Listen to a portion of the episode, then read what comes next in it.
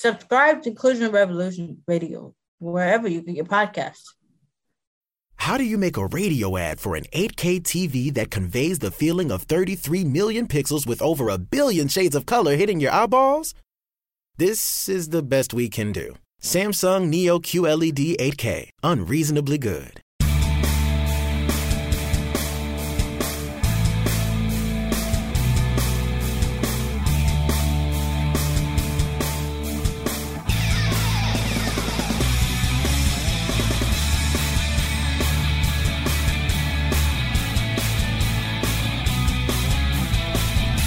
Hello, everyone, and welcome to Stacking the Box. I am Matt Verderame alongside Josh Hill, and we are recording this for now the second time because I forgot to hit the record button the first time.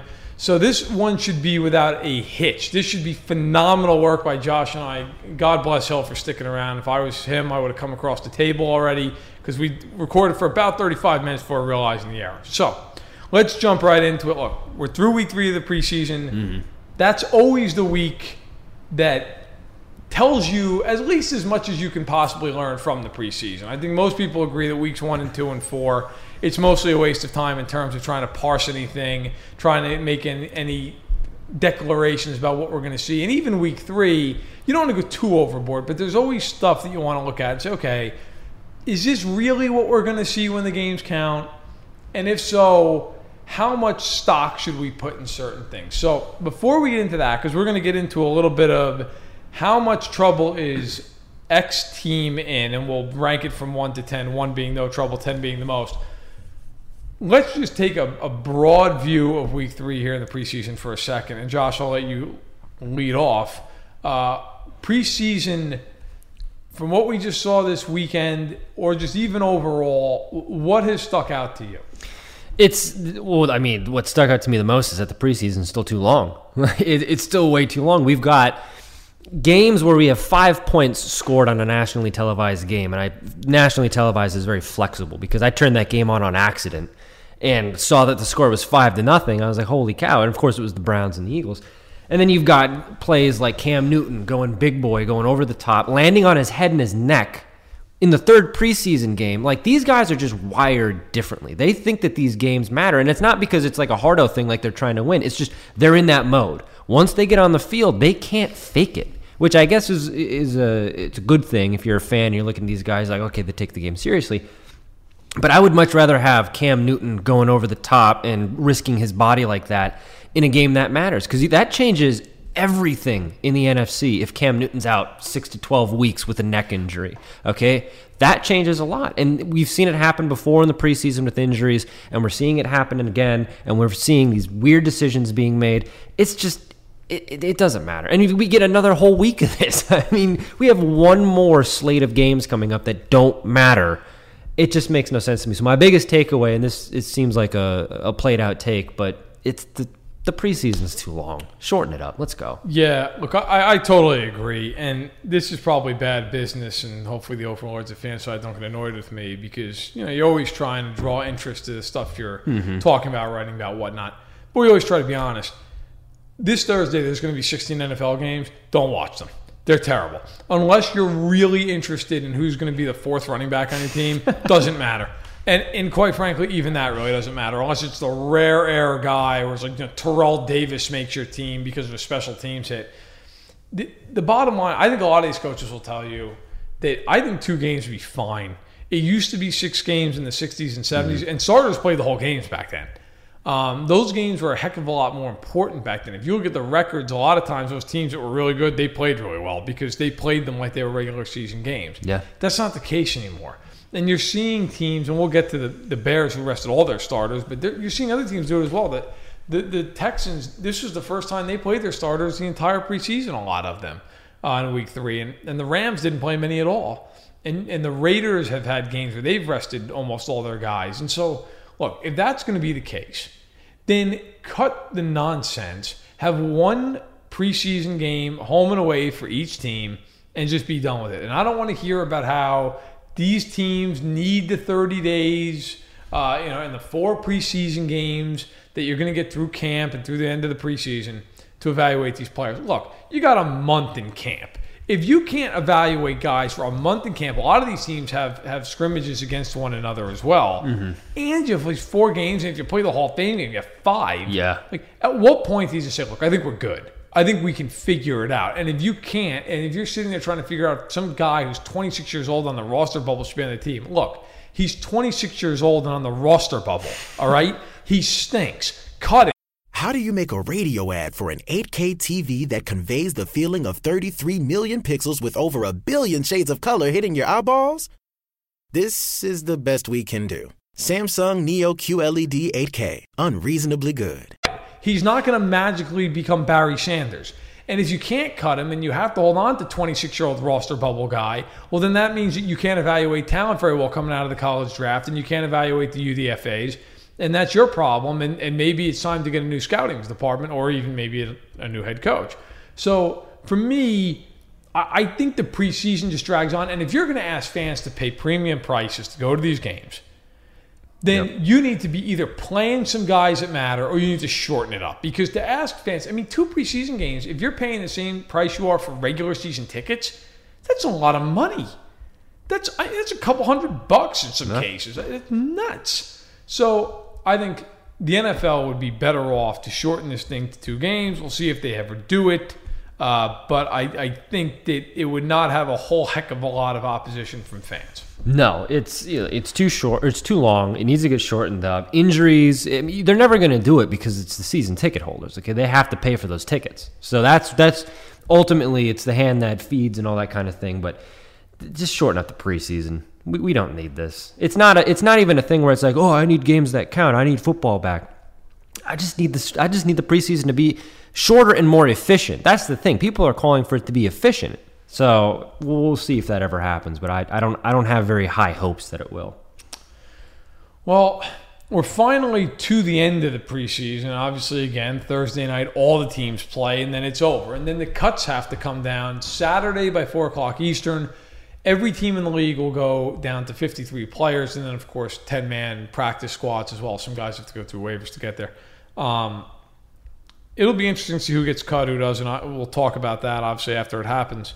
Uh, I'm not going to speculate. There's just so many guys who could be, you know, cap casualties who could be here for hours. Um, but it is something to watch, and it's also something to note too. If like a big time veteran is going to get cut, usually those guys get cut a little earlier. They try to, you know, teams try to do those guys a favor, help them to latch on elsewhere, so they're not just caught in the wash. But usually, up until this point, it's always been a cut down from 90 to 75, from 75 to 53. Well, not anymore. Now it's just 90 to 53. So it's going to be chaos. You're going to have what, 37 guys times 32, whatever that is. You're going to have 900 some odd guys getting cut Yeah. one day. Um, but let's move on from that and let's kind of dive into a few topics we really want to get to. Um, so, again, I mentioned at the top, we're going to do kind of a, a metered game. So, a 1 through 10. 1 is you're not concerned at all about this, 10 is you're, you're pushing the panic button as hard as you can.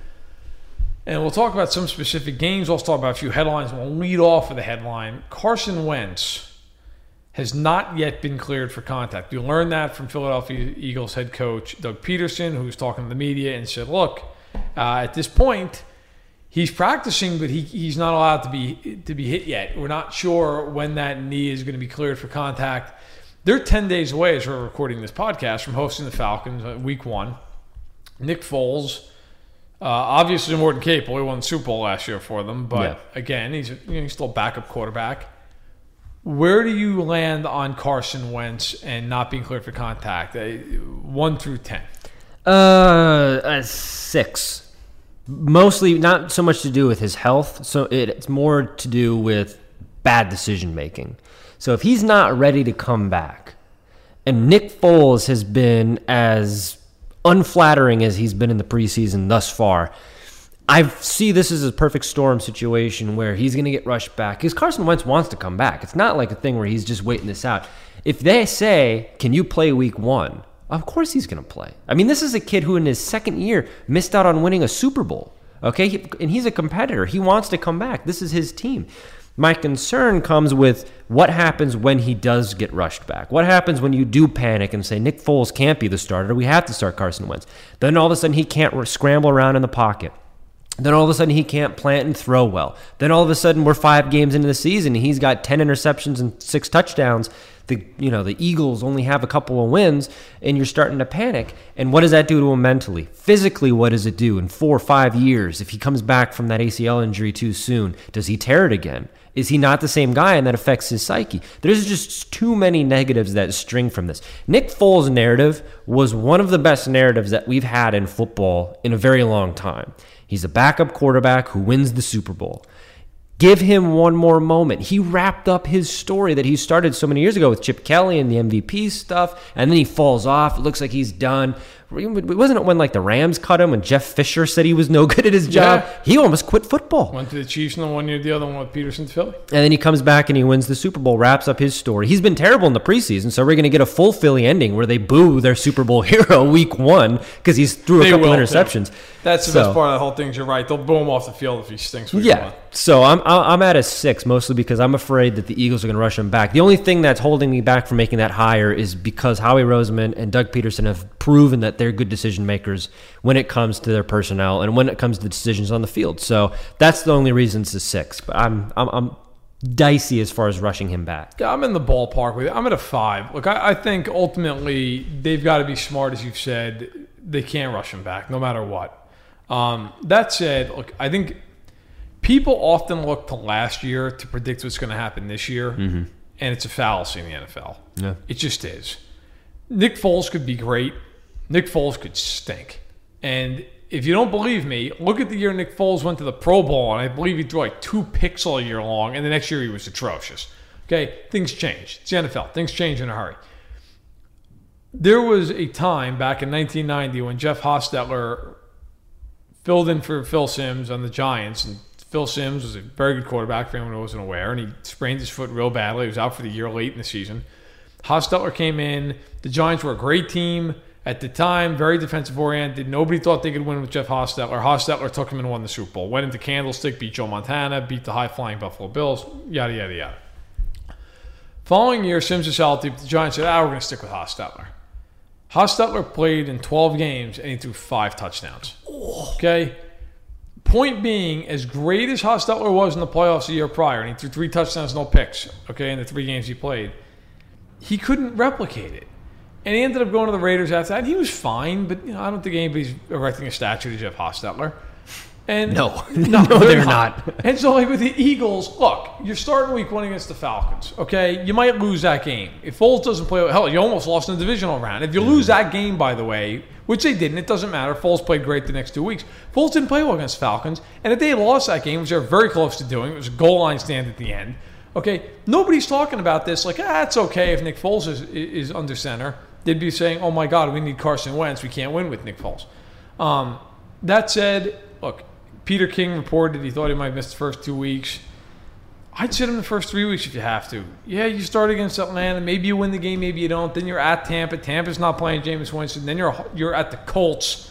The Colts aren't playing anybody good except for Andrew Luck. So I think you know you try to maybe bring him back week four against Tennessee.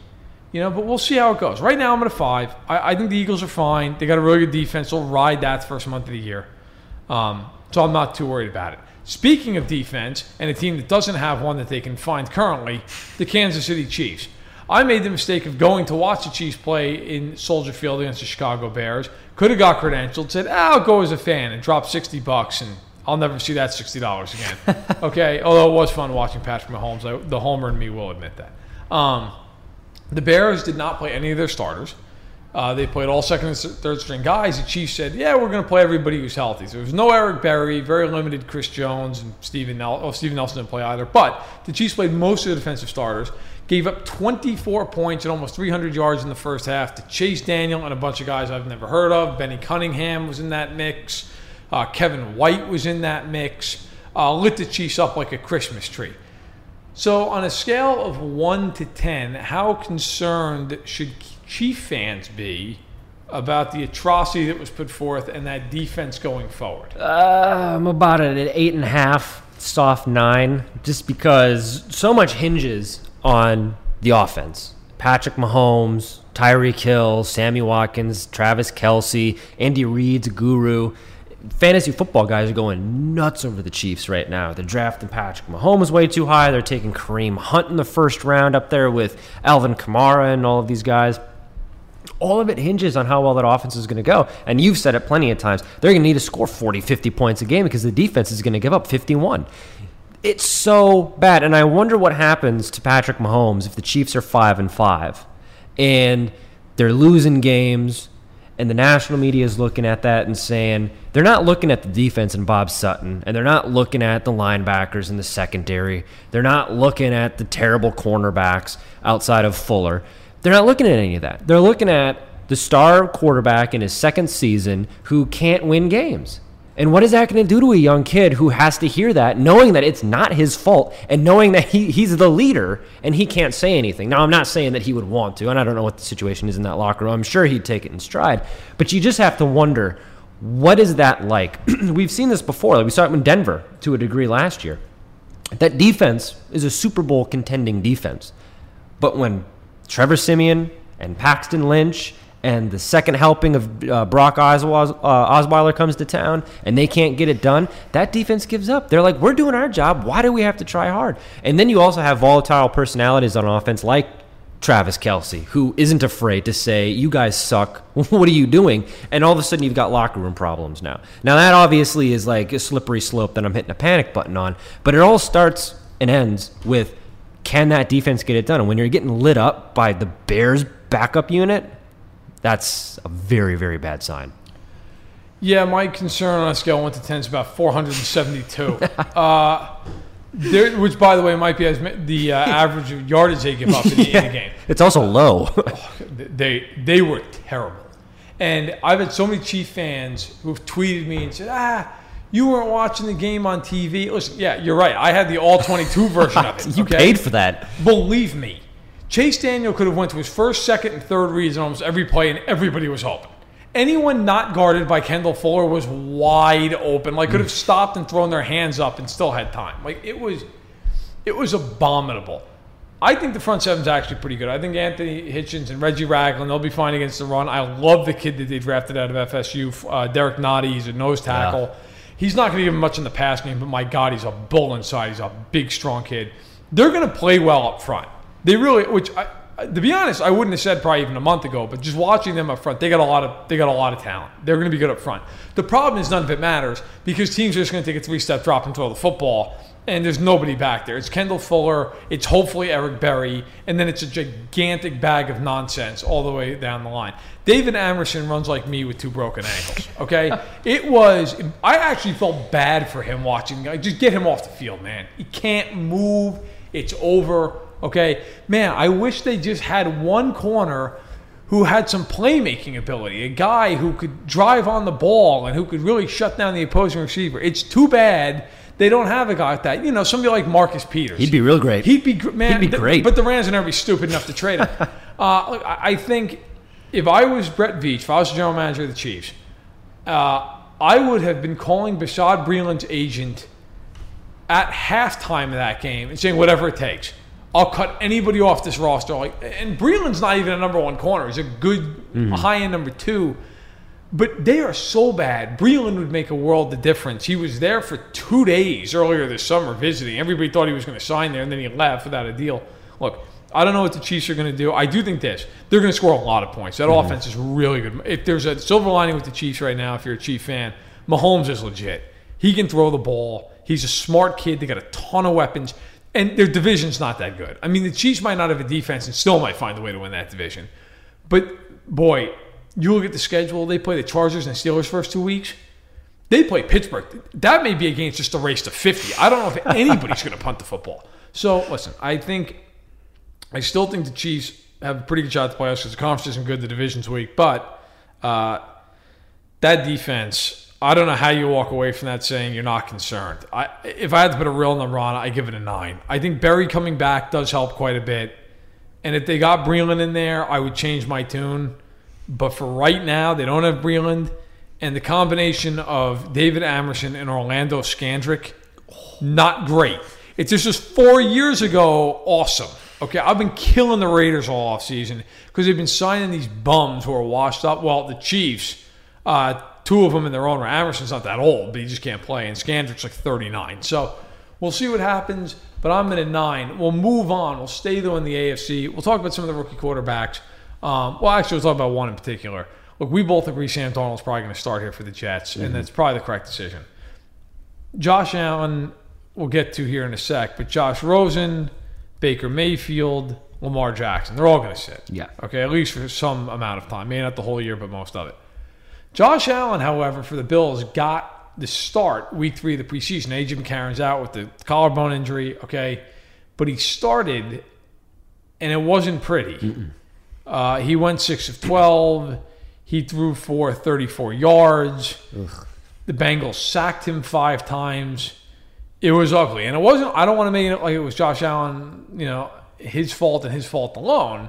He obviously didn't play well. He did not have a lot of help around him. Where do you put the number in terms of your concern for Josh Allen moving forward here in Buffalo? A seven because very similar reasons to the Carson Wentz conundrum.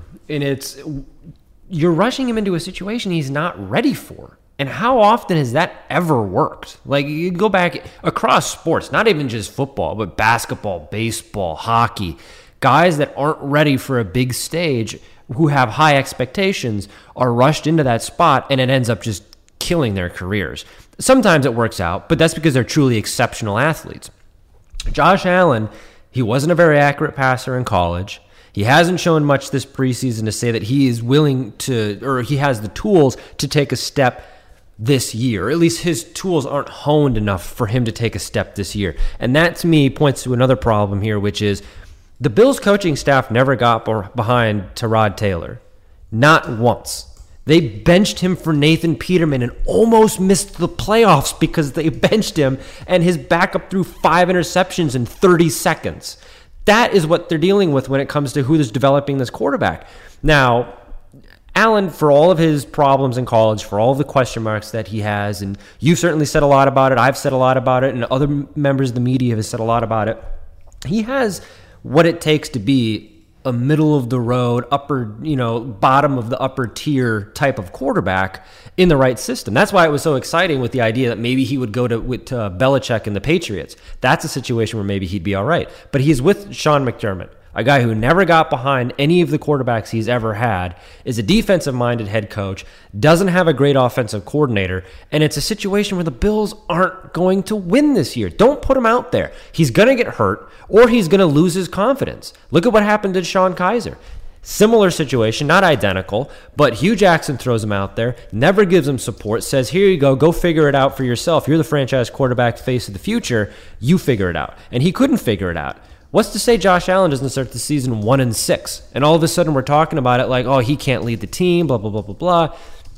All of a sudden his confidence is shaken. He starts to lose the locker room. He starts to lose support. And at some point, you have to decide are you going to build around your quarterback or are you going to build around the head coach and everything else? And if the locker room splits, that's a harder decision to make. And all of this can be avoided if they just don't start him. He is not ready. Don't do it. Don't put him out there. You're going to go 2 and 14, 3 and you know, you're not going to win these games. You're going 3 and 13 this year. Don't start Josh Allen.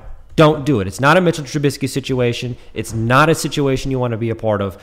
Just Bills fans chug beer, break tables in the parking lot, numb the pain that you have to watch Nathan Peterman, but don't don't wish this on Josh Allen. Please don't do it.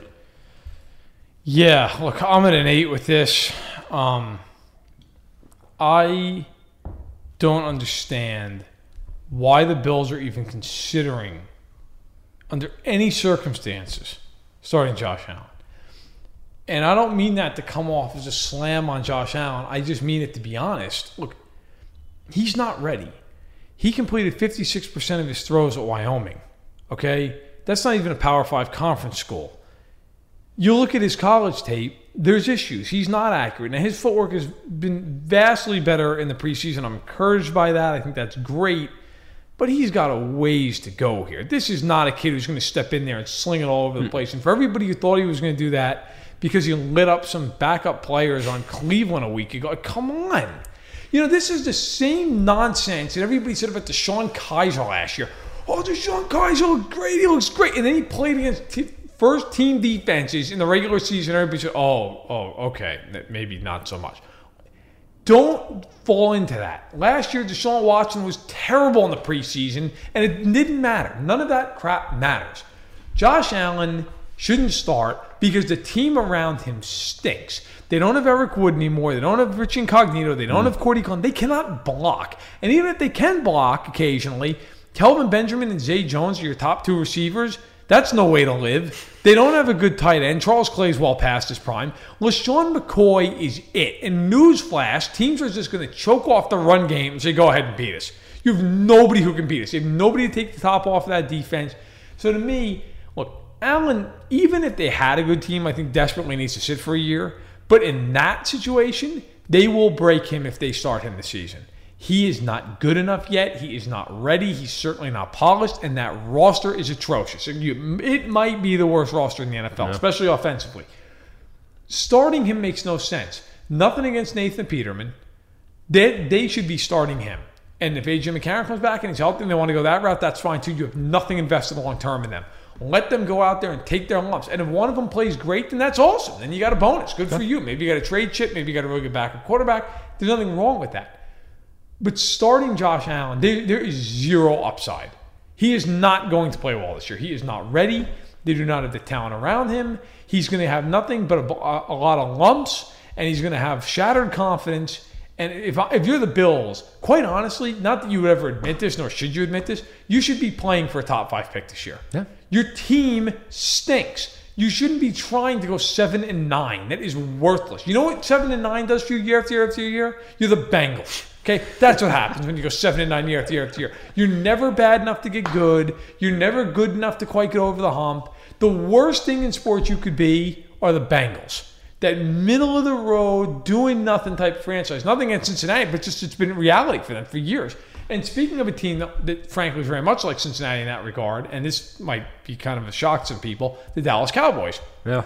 Who have done Zippo since they went to the Super Bowl way back when in 1995 okay, have not been to an NFC title game since that point, and it may not happen again this year. They played their third preseason game. They did not play really any starters at all, so it's got to be shut off the jump. But they played at home on Sunday Night Football against the Cardinals, lost 27 to 3, turned the ball over eight times in that game. Okay, where do you fall on forget the third preseason game because it's it's largely irrelevant in this case, but where do you fall on the Cowboys and how concerned Dallas fans should be about what they're about to witness this season. It is a hard, red hot 10. it is. It, it's bad news in Dallas. I, I, was looking at their schedule, and I've got them going 2 and 5 to start the season. To start in Carolina, okay, that's a loss. The Giants game, they play home against the Giants, but I have them losing that game as well because it's an NBC nationally televised game. I think honestly that's the game where New York establishes himself as this is a team we're going to have to take seriously, especially if the offense looks as bad as it looks like it's going to be.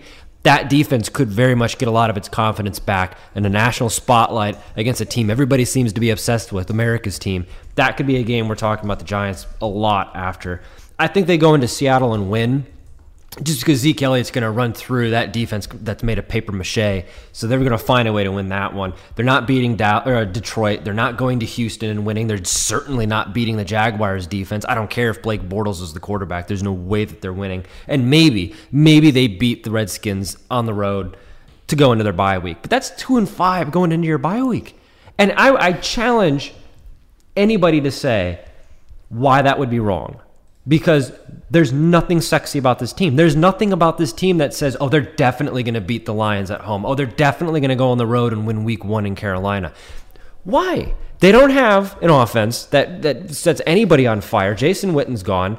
Dez Bryant's gone. Say what you will about him, but he's a receiver that they probably could use right now. Allen Hurns, yeah, no thank you. Uh, Tavon Austin, yeah, he's really going to light the world on fire because he did so in, with the Rams so well. And then that defense. I'm really unsure. You know, Sean Lee's there, Jaylon Smith. They've got some. They've got some pieces that can be good on defense, but there's just nothing there that says they're definitely, definitely going to be a good team. And it's this idea that they're just going to be good because they're the Cowboys. Hey, hello, the head coach is Jason Garrett. Are you kidding me? What has he ever done in his career? We talk about, you know, Jerry Jones has, you know, the tapes for Dez Bryant. He's got the pictures and he's got he's able to shut down the White House and all this stuff in the 90s. What does Jason Garrett have on Jerry Jones that he has habitually avoided being fired. like that that's incredible to me. So if I'm a Cowboys fan, I'm deeply concerned about this season because this is just set up to be an awful, awful year. And one where they might have to hit a hard reset button at the end of the year. They might have to gut the roster of some of these veterans. They might have to decide do they want to build around Dak or do they want to build around Zeke? Because I don't know if you can do both. And truthfully, I think maybe time, writing could be on the wall here for Dak Prescott if he turns in another bad year. They change head coaches, they change schemes, they have a high draft pick maybe they want to maybe want to look in other directions here and they want to build this team around Zeke Elliott. They want to find more pieces on defense. I'm, I'm very, very concerned. It is a 10, maybe 10 and a half if I'm a Cowboys fan because there's nothing on this team that looks good. And on top of all of that, they're America's team. So they're going to have to hear Skip Bayless foam at the mouth. Introducing Under Armour's Infinity High Sports Bra. Its ergonomic design is molded to support the natural movement of your body. With cord out padding, the better breathability eliminates extra bulk without sacrificing support. And quick dry padding is Under Armour's fastest drying padding yet. When you're lifting heavy, running fast, and pushing yourself further than ever before, you need a bra that will help you go that extra mile and make you feel your best. Shop the Infinity High Sports Bra now at UA.com every single Monday morning about how awful they were. They're going to have to read the national media. They're going to have to hear all about this. It's just this is this is being set up to be a very very bad, sobering and humbling season for Cowboys fans. And I I feel a little bad for them a little bit because I don't think anything good's coming. I don't feel bad for them. you know what? Especially the older ones, they've had plenty of success. That's true. Okay. Um, this, of course, coming from a very angry, hurt Chiefs fan uh, for most of my life.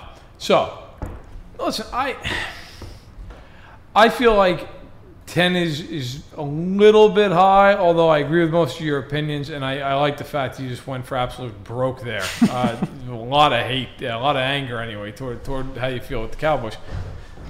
My problem with the Cowboys is, you know, they've been very defiant with cutting Dez Bryant, and that's fine. Dez Bryant was overpaid for his production. Mm-hmm. Okay, and Jason Witten was older and he retired. Nothing to do about that. They did nothing to replace these guys. I don't want to hear, and you mentioned it. Yep. I won't go through the whole thing, but I don't want to hear about Tavon Austin. Mm-mm. And I don't want to hear about Allen Hurns. You know what? They're guys. That's what they are. They're just guys. You know, people always fall in love with this idea of like, oh, he's going to come in, and now he's in a new scheme, and he's going to do. Give me a break. Tavon Austin's been about nine schemes, and he's never done anything. And Allen Hurns had one good year his entire career. They're not doing anything on Dow. I will be shocked. I'm more than happy to eat my words if they're really good this year. I'd be stunned if either one of them even comes near cracking a thousand yards.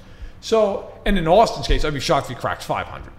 I, I like the Cowboys. They're not as good as the Eagles. I don't think they're as good as the Giants. Mm-mm. Maybe they're as good as Washington. I, I don't know. Maybe you know Washington's got some players. I don't know. Um, I don't think it matters really. I don't think they the one is the playoff team. No. When I look at the Cowboys you know the problem is? Their problem is Jerry. is more worried about everybody kneeling during the anthem than he is about mm-hmm. what they do after the anthem, which is play football. Okay, the team's not good. They've got injury issues. Travis Frederick's dealing with that illness. Going to yep. keep him out for a little bit. Zack Martin coming back from the knee. He's expected to play week one, but we'll see if he's 100%. They've got Jeff Swaim at tight end. That's not a way you want to live. Uh, defensively, look, they've got some good players. You know, we'll see how that pans out. I think the defense actually might be the strength of the team because I agree with you on Prescott. He had a great rookie year last year. He took some pretty significant steps back. So there's a lot of questions marks with the Cowboys, and whenever there's a lot of questions, in my opinion, and in my experience, that usually means that things are going to go south. Usually, not every question mark is answered in the affirmative. Okay. Mm-hmm. Usually, some things don't go well, and usually, some things that you think are going to go well do not go well at all. So for my money, I look at Dallas and I see a team that has a lot of questions, far more than they do have answers. Uh, I'm at a nine. I wouldn't be surprised if Dallas wins six games, seven games, and and that's really maybe the cap of it. And I'll, I'll leave it at this. Do you think Garrett is the head coach of this team this time next year? I, I don't think so. Unless we find out that he's got nudes or something. Jerry Jones. Like, if he's got something, like. Toby doesn't have that. He's, he's got something to, to, to keep him in this job. But to the point about double digit losses, like, so they come out of the bye week. And in the previous recording of this, we actually got into an argument about the, the tight end because we didn't know who the tight end was. And there was no recording. The previous conversation that I forgot to record. Yeah. That was so. Uh, but coming out of that, they are Monday night against the Titans, which, of course, as I said last time, and I'll say it again, Matt LaFleur has turned the Tennessee Titans into an offensive juggernaut. That's the that's the They game. better be good. I'm going to just Like, I you that so. weekend and weekend. If, they, if they're terrible, oh, you're going to hear it. But go ahead. But that, but that could be the game. uh, Monday Night Football. Those games are always weird. That could be a game we see Mike Vrabel's defense kind of flex on a national stage. We could see that. Could you imagine if the Cowboys are just a team that the Giants and the Titans, that teams just flex on? But I don't think they can win that game. But after that, say they're two and six out of their bye week. They've just lost again. At the Eagles, at the Falcons, home against the Redskins, home against the Saints, home against the Eagles. Really? I mean, I think they lose all those games. Maybe they go to Indianapolis and win the next week, but that's kind of dicey. They're definitely beating the Bucks, so that's at least one game. And then they finish the season on the road in the Meadowlands. Like, I don't see four, five. That's like the cap on wins that I want to put at the Cowboys, and that's tough. If that's that tough. happens, Garrett's fired. He has to. I, be. I mean, he has to. I be. know. I know Jones just loves him for whatever the reason, but yeah, he would be fired. Uh, all right, so let's wrap up on this. Uh, Obviously, uh, we're recording this on a Monday evening. On Monday after uh, Monday afternoon, it was. Odell Beckham Jr. becomes the highest paid receiver in NFL history, not uh, unpredictably. Five years, $95 million, 65 million guaranteed. Huge deal, but certainly deserved. Do you like this deal for the Giants? Do you think that they should have doled out this kind of cash and this kind of uh, term for Beckham, or do you think that it might come back to bite him in the rear end? I think that you had you had to do this if you're the Giants. He is when he's playing with his head screwed on straight and he's trying. He's easily a top three receiver in the league. Last year he was injured. Eli fell off a cliff. It was really rough. I don't want to judge him based off of last year.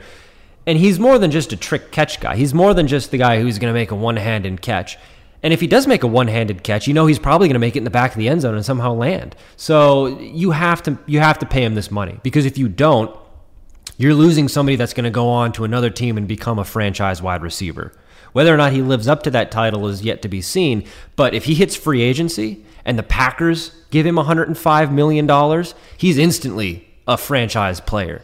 Anywhere he goes, the Vikings, the Cardinals, he could have gone to. Like, you have to give him this money. And especially the way that this offense is constructed. You have to see how it works. You've got Saquon Barkley now, which opens up a running game, which is something that the Giants really haven't had under Eli Manning. You've also got Sterling Shepard. You've got a good tight end. You've got pieces on that offense. And then Pat Shurmur's coming in. And he's a guy who made Case Keenum into a, a quarterback who took a team to an NFC championship game. And now he's working with Eli Manning. You had to give him this money. You had to pay Odell Beckham. Truthfully, they didn't pay him as much as I thought he was going to get. So this is actually a good deal. $95 million. That's that that's great. So to me, great deal. You had to pay him. If it doesn't pan out, it doesn't pan out. But you have to push your chips to the center when you've got a guy like Odell. You can't just walk and say we'll find something better because the chances are you're probably not going to. You know what? I'm going to kind of to be annoying. I'm going to hedge. um, I think I like I agree with you. They had to pay him. Yeah. I also think it's going to probably come back to be a contract that people by the end of it are like, oh, get rid of him, get rid of him. Listen, I think Beckham's a great player. Okay, I don't think anyone would argue that. He's a phenomenal talent. And I, I commend him for the way he's handled this this whole situation because a lot of guys would have turned this thing ugly. They would have held out. They would have gone public in the media. They would have been taking shots at the Giants. He didn't do that. And I think that's a big reason he got paid. My concern with him is twofold. One, he's been hurt a lot throughout his career. Okay, he had a broken leg last year. I believe he only played in five games. Um, and he also is a guy who, you know, he's had some hamstring issues at times. Now, that all said, it hasn't stopped him from putting up incredible numbers. Yeah. Okay. But I wonder how well does he age because of all those injuries? And does he become more mature, or does he go the route of Ocho Cinco, where like there's talent, but he just now look, don't get me wrong, but I, I want to clarify. He's clearly a better player than Chad Johnson was. Chad Johnson was very good, but he's not Odell Beckham. Okay, Beckham could be a Hall of Famer, uh, and and Johnson's not going there without without uh, a ticket. But you know, I always thought Chad Johnson could have gotten to that point. He could have been a Hall of Famer. He had some great years with the Bengals, but he just never matured. It just it was always a circus. It was always something, and I think eventually people just got tired of it. Yeah. And I just wonder with Beckham, like, is is the way he handled the contract is this going to be a sign of maturation, or is it always just going to be something? It's going to be him on a boat, you know, on a party boat during the playoffs. It's going to be him kicking over a, a, a field goal net. Hmm. It's going to be him fighting with Josh Norman. At some point, it's got to be about the team. And I know, I you know, people, oh, you know, it sounds like a stodgy old guy. Look, it's it's it's just true. Yeah. I mean, at some juncture, it can't always be about you all the time. Now, that said, if I'm if I was a Giants, I absolutely would have given him this contract. He's earned it on the field. He's shown some some maturity with the way the contract negotiations have gone. He's never been in trouble legally off the field. He's not one of these guys who's getting arrested for domestic violence. Also, it's never happened with him. That's got to be Yeah. said. So I would have given him this contract because I believe that he's worth it. But I wonder, is he the kind of guy who matures as things go on? Because if he does that and he stays healthy, his contract's worth Oh, no yeah. problem. Because by the time it's up, it'll be cheap because the cap will keep going up. If he doesn't mature and the injuries continue to persist, then then maybe it doesn't even see the fifth year. So I think the Giants made the right move. I, I think ultimately they, they did the right thing by signing him.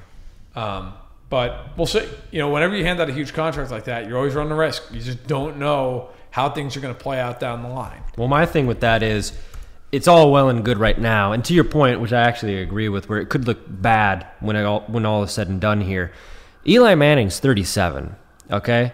He's probably only going to be the quarterback of this team for the next two, maybe three years. So you're in the middle of paying Odell Beckham a lot of money and you have to switch to another quarterback. This is a small window. This is a very small window if you're thinking about it. Unless he somehow finds a quarterback, you draft a guy or there's a guy on the team already who has a good rapport with him. It's a small window. You're really only paying for two or three years of maybe winning a Super Bowl. You're not going there with a rookie quarterback, and then he has to. It's it starts all over and it kind of resets. So that to your point about the contract maybe looking bad at the end, that's where I could see perhaps in a couple of years we're looking at this and we're like, uh oh, because they got so deep into this contract, they're paying for two to three years of it, and then they're hoping that it's going to work out. But I mean, we'll just have to see how this thing this thing plays out. But we should before we end, just briefly, speaking about, uh, about guys who need to get paid. Can we talk about Khalil Mack and how he's going to get traded to the Lions or to the Packers? Like, good good lord. Like, come on, what are you doing if you're Oakland? Well, look, I I have a lot of thoughts. We don't have time for all of them. Um, there, there was a report, and I, who knows how accurate it was, that he was in Detroit, and you know, if he was, the Raiders would have to give him permission. I, I don't know if that's true or not, but look, Vegas actually favors the Packers having him to start the year over the Raiders, which look, Vegas usually is pretty plugged into this stuff. They don't like losing money. Okay, Packers have two first round picks. They're the only team that has two first round picks in 2019. I don't understand what in the world the Raiders are doing. And on top of all of it, like, it's not even like the Raiders are going to get, you know, I always see people like, oh, they'll get three first round picks. They're not get three first round picks. Whatever team acquires him is going to have to give up pretty good amount of capital, sure, but they're going to also have to pay Mack a fortune. So any team that gets him is going to say, look, at most mm-hmm. you're getting a, one first rounder. Maybe you get two twos instead, which is fine. Like that's a decent amount of capital. But for an example, like the Chiefs got a second and a fourth from Marcus Peters. And Marcus Peters is every bit the playmaker that Mack is. Now you could argue Mack's a better player. He's not as big of a pain in the butt. That, that's fine. I'm not saying they wouldn't get a little more for Mack than the Chiefs got for Peters. My point is, is the Raiders are not hauling in multiple first round picks with this. They're not. He's a defensive player, and as great as Mack is, he's not going to get that kind of return. He's not a quarterback. Okay, so I don't understand what in God's name they're doing. They can't stop anybody as it is. And now they're they're worried about, well, you know, maybe we'll ship him out and not pay him. You pay Derek Carr $25 million a year. Derek Carr is maybe the 14th best quarterback in the NFL. And you paid him, and that's fine. They should have paid him. They have to pay him. He's a decent enough quarterback. You can win with him. But if you're not going to pay Khalil Mack, we talked about the Chiefs defense earlier. I mean, the Chiefs with that secondary, as bad as it is, the Raiders probably don't compare favorably to that. Mm-hmm. And now you're going to take the best player off the off the team. Look, I don't understand what the thought process is, and I compare the two defenses because they're in the division together. Like at some point, if you're the Raiders and you want to get back to your glory days, you're going to have to beat Denver. You're going to have to beat now Los Angeles. You're going to have to beat Kansas City. Well, if you don't have Mack, that's that's a huge difference. That's an enormous difference. Like you might you might have a fairly competent defense if your secondary can ever figure it out. But if you don't have Mack, forget it. I don't understand why they won't pay this guy. I'll never understand it. If they trade him, uh, I, I think the Raiders are going to have a bottom three defense in the NFL by a comfortable margin. Like I, I really think there's going to be games they give up almost 500 yards. I I don't know how they stop anybody. Even with him, they struggle to do it. Without him, good luck. This this reminds me a lot of the Kawhi Leonard stuff, where it was like, there's no way that the Spurs are going to trade Leonard. He's a he's one of the best two way players in basketball. There's no way that this relationship can possibly be that bad. Even right up until when it happened, and they weren't even talking, and they hadn't talked for months, and there was all this mud getting slung back and forth. It was like, there's no way you as a franchise cannot trade a superstar player. There's no way the Bulls are going to trade Jimmy Butler. There's no way that the Twins are going to trade Johan Santana. It all happens, and I think that that would rank up there with one of the most shocking, almost tragic moves to have happened in football. Because it's like, how did if you're right? Th- personally, this is I want this to happen because of my grudge against Jon Gruden for winning one Super Bowl in Tampa Bay with somebody else's team and then driving the rest of the franchise into the ground. His first year back, imagine if this. We're all making jokes. It's 1998, blah blah blah. Jon Gruden comes Cedar Point's Frontier Festival is back and brimming with new flavor. From May 26th through June 19th, this Old West inspired street fest will fill Cedar Point with live bands, nightly hoedowns, and a hubbub of family activities. Yup, you'll find wheelbarrows packed with sunflowers and characters straight out of the frontier, but you'll also discover 25 cherry inspired dishes and over 65 cocktails, seltzers, and beers. Get all the fixins plus savings to boot with the Frontier Festival bundle, which includes admission, parking, and a tasting card. Only at cedarpoint.com back, and in the process of the first five weeks of the season, he loses the franchise's best player and trades him away for spare parts, and then they lose to the Browns and give the Browns their first win since 2016. That is that's You know the that's the future I want, and that's all I have to say about I'll, that. I'll tell you, and I'll leave it on this. And before I say what I'm, I, my last thought on the Raiders and on this whole situation, I want to say, make sure to go to fanatics.fansided.com. Fanatics is a great partner of ours. And if you go there and you buy some merchandise, which you should, they have everything a fan could ever want, uh, you can get uh, 20% off of shipping by typing in the code FANSIDE. Uh, so please go check them out. Fanatics is just does a fantastic job. Um, and, and really, uh, if you're a fan of a team, you, you gotta you gotta go there. They'll have something that you don't and that you need. Um, They'll have that Packers Mack jersey for you. They will. twenty percent off. they're ready. They're ready. And if you're a Raiders fan who just wants to, you know, as you said last week, play taps, they'll have that Raiders jersey probably on sale. Um, so, want to say that quickly. Also, of course, thanks for listening. Please subscribe on iTunes. Uh, leave a rating, leave a comment, get a hold of Josh or I, whether it be in our emails, which we both have in our uh, Twitter bios, or just on Twitter. Uh, we're always happy to hear from you. We love hearing from you. Um, so, that being said, I'll get to my final Raiders thought here, and then we'll wrap it up. The biggest fear I would have if I was an Oakland Raiders fan is that Gruden is signed for 10 years and 100 million bucks. This isn't some three-year contract where if he's terrible, they can just eat it. Mark Davis, of all the NFL owners, probably is I don't want to say the poorest because that makes him sound like he's broke, and the guy's clearly not. He's an NFL owner, but the least wealthy. Mm-hmm. Okay, he doesn't have the ability. If, if this thing goes south, he's not eating 60 million bucks. Okay, Jon Gruden is there. And if you're a Raider fan and he's really good, then that's great. Then you're locked in for a decade. If he's not, and let's be honest, let's just call it what it is. They are off to a rough start. If if he's not the answer, not great. They are locked in for a long haul, and the idea that they would offer up Mack for anything less than an absolute full blown King's ransom is just mind blowing to me. And I, you know, when this first came up, I said, "There's no way they're going to trade him. There's just simply no way." But this has gone on long enough now where I'm almost inclined to feel the opposite way. Like at some point here, that relationship is just damaged beyond a point of return.